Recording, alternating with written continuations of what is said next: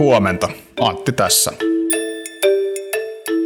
Koko alkuvuosi on ollut osakemarkkinoilla surkea ja viime aikoina rytinä on ollut erityisen voimakasta.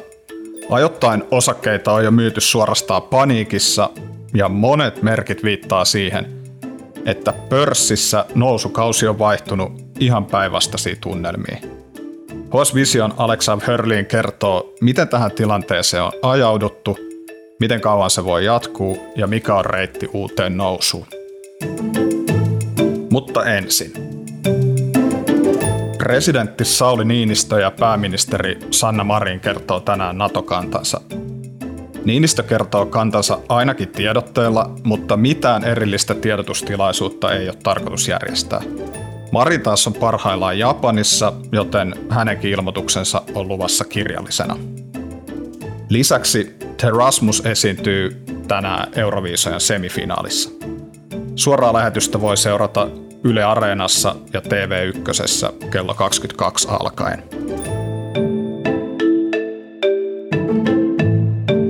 Tänään on torstai 12. toukokuuta ja tämä on HS Vision podcast.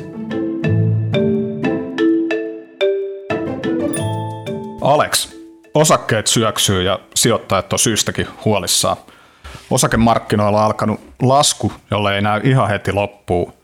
Miten ja miksi tällaiseen tilanteeseen on ajauduttu?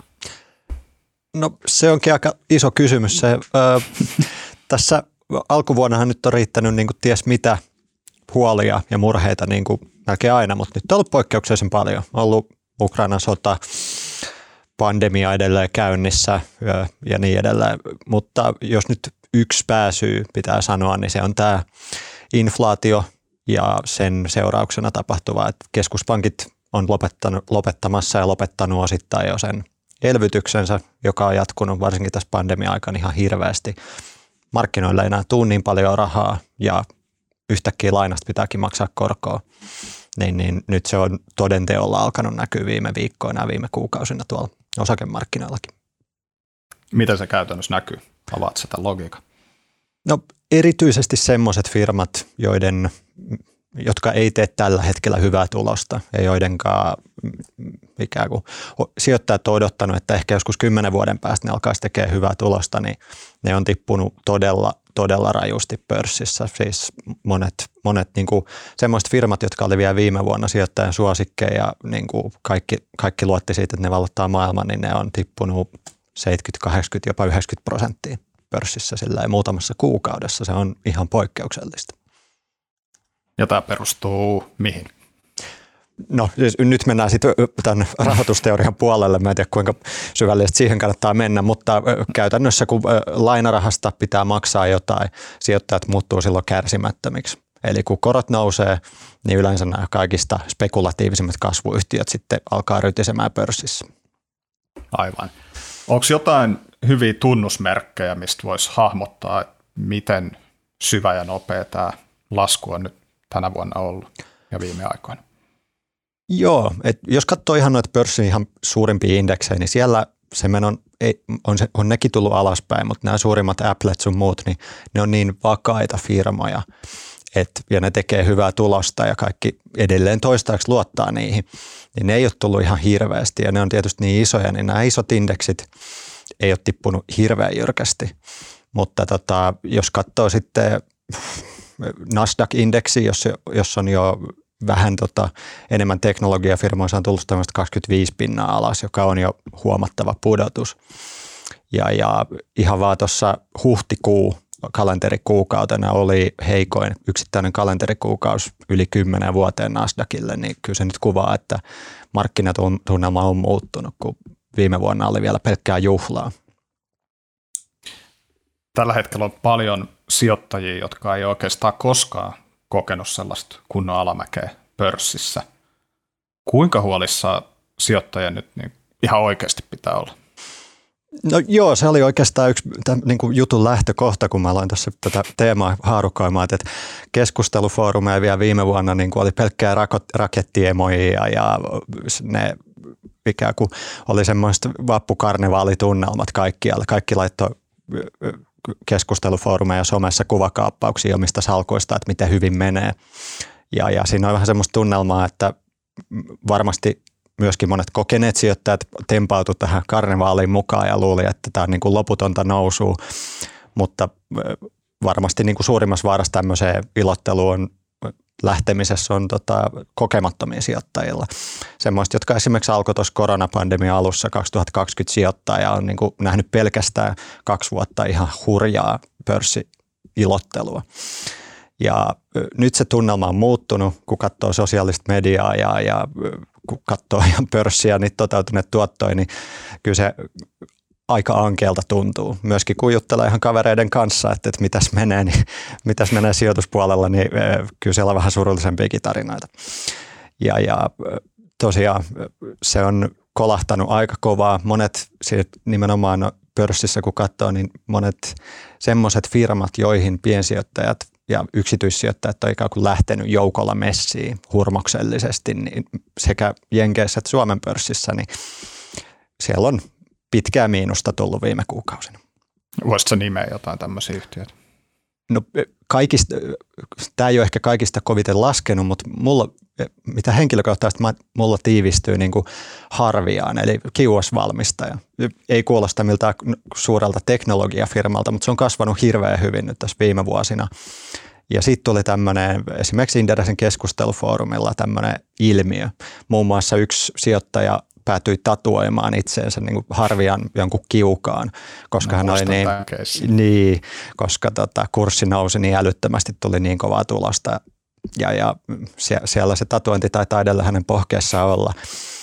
Ja nyt äh, Harvialta pari vähän heikompaa tulosta, näkymät vähän heikommat ja sitten tämä yleinen markkinatunnelman muutos, niin kurssi on tullut rajusti alas, eikä siellä tota, ihan entiseen tapaan niitä rakettiemoja harvia ketjussakaan näy. Että. Sä selvitit Alex myös sitä, että kuinka kauan tämä alamäki voi jatkuu.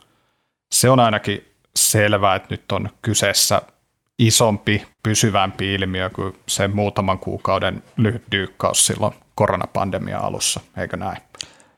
No kyllä näin uskaltaa sanoa. Silloin koronapandemia 2020 keväällä, niin sehän kesti söi kaksi viikkoa äärimmäisen nopeasti alas ja äärimmäisen nopeasti ylös. Ja ei semmoista ole niin kuin suurin piirtein koskaan aiemmin pörssihistoriasta nähty. Ja ehkä tässä on niin kuin paikallaan varoittaa, että se on äärimmäisen epätodennäköistä mitään vastaavaa elpymistä, semmoista aivan valtavaa nousurallia yhtäkkiä tulisi markkinoille.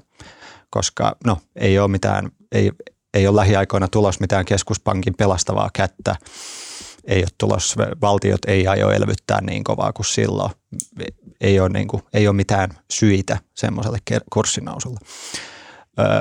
Sen sijaan, jos katsoo vaikkapa teknokuplaa noin reilut 20 vuotta sitten, kun se puhkesi keväällä 2000, niin silloinkin tunnelmat oli ehkä vähän samantyyppiset, oli, oltiin totuttu ikuisesti nouseviin kursseihin ja juhliin. Ja sitten kun se puhkesi, niin kaikki tot, toki jokaisessa kurssidipissä odotti, että no nytkö, jatkuisiko tämä juhlat nyt taas pienen töyssyn jälkeen. Mutta oikeasti se jatkui, se jatkui kaksi ja puoli vuotta ennen kuin se Nasdaq-indeksi tippui sieltä huipuilta lopulta pohjille. Ja eihän tietenkään silloinkaan kukaan tiennyt, että se oli pohjat. Ja sitten lopulta siitä se ei lähtenyt niin kuin raketin lailla nousuun, vaan se kesti lopulta noin 15 vuotta, että Nasdaq-indeksi nousi uusiin huippuihin. Et, et ehkä tässä olisi paikallaan varoittaa, että tämmöinenkin skenaario on ihan mahdollista. Ei ehkä todennäköistä, mutta on ihan mahdollista, että tässä voi tulla vuosikymmen sijoittajille ilman mitään merkittäviä tuottoja. Miten suomalaiset sijoittajat on reagoinut tähän vallitsevaan tilanteeseen? No, mulla ei ole dataa ihan viime viikoilta, mutta tota, huhtikuussa Nordnet sanoi, että velkavivun käyttö oli ennätyks- Suomessa ennätyksellisen suurta. Tässä kevään aikana on myöskin tullut tietoa, että miljoonalla suomalaisella tiettävästi ensi kertaa Suomen historiassa olisi arvoisuustili, eli osakesijoittajia lukumääräisesti historiallisen paljon, että tämä ilmiö koskettaa tosi isoa porukkaa lopulta. Ja, ja näinhän se historiallisesti on ollut, että yleensä kurssihuipuissa on aina suurin joukko sijoittajia liikkeellä. Ihan vaan, siis silloin kurssihuipuissa tietysti kysyntä on suurinta, suurin kansanjoukko on innoissa ja sit, sitten kun lasketellaan, pitää ikään kuin karistella ne heikot kädet pois ja joskus se kestää muutaman vuoden ja pahimmassa tapauksessa pidempään, että tota, ennen kuin se laskumarkkina sitten taas kääntyy uudeksi nousuksi. Miten, mikä on se reitti ulos? Miten kääntyy uuteen nousuun? Mistä kaikki lähtee liikkeelle? no sen kun tietäisi, mutta tota, ei tarvitsisi näitä toimittajan hommia tehdä. Mutta jos nyt niin tämmöisiä muutamia suuntia miettii, niin kyllä mä tuun katsoa tosi tarkasti, mitä keskuspankit tekee. Tällä hetkellä näyttää, että lähikuukaudet, mahdollisesti ihan jopa lähivuodet keskuspankit haluaisi nostaa sitä korkoa ja niin kauan kuin korot nousee, niin, niin on vaikea ja ei tule lisää elvytystä markkinoille, niin on vaikea nähdä niin semmoisia ainakaan mitään suuria nousuralleja ja semmoista sijoittajahuumaa, mitä tässä viime vuosina on nähty. Kenties tästä pitää tulla joku lama, taantuma tai lamanpoikanenkin talouteen ennen kuin keskuspankit sitten heltyy ja, ja alkaa tarjoaa paitsi muualle talouteen, niin siinä sivussa myöskin sijoittajille sit sitä mannaa ja sitten taas aletaan rakentaa sitä uutta, uutta nousukautta. Mutta tota, näin, en, en, voi, en tiedä sen paremmin kuin kukaan muukaan, että mihin ne kurssit tulee menemään, mutta tämmöinen varoituksen sana, että nyt markkinatilanne on ikävän olonen ja on ihan ikään kuin mahdollinen skenaario, että tämä kurssinousu, kurssinousua joutuu ehkä odottelemaan vähän pidempään. Tämä tuli selväksi. Kiitos Alex. Kiitti. Ihan lyhyt ilmoitus. HS Visio on talouteen, politiikkaan ja teknologian keskittyvä sivusto, jonka jutut ilmestyy osana Helsingin Sanomien tilausta. Ne löytyy HSN sovelluksesta ja myös osoitteesta hs.fi. Hei, jos sulla ei ole vielä HSN tilausta, niin voit kokeilla sitä kaksi viikkoa ilmaiseksi osoitteesta hs.fi kautta visiopod. Äänestäjäleikkauksesta vastaa tänään Mikko Peura. Mun nimi on Antti Tiainen ja sä kuuntelit just HS Vision aamupodcastin. Huomiseen. thank you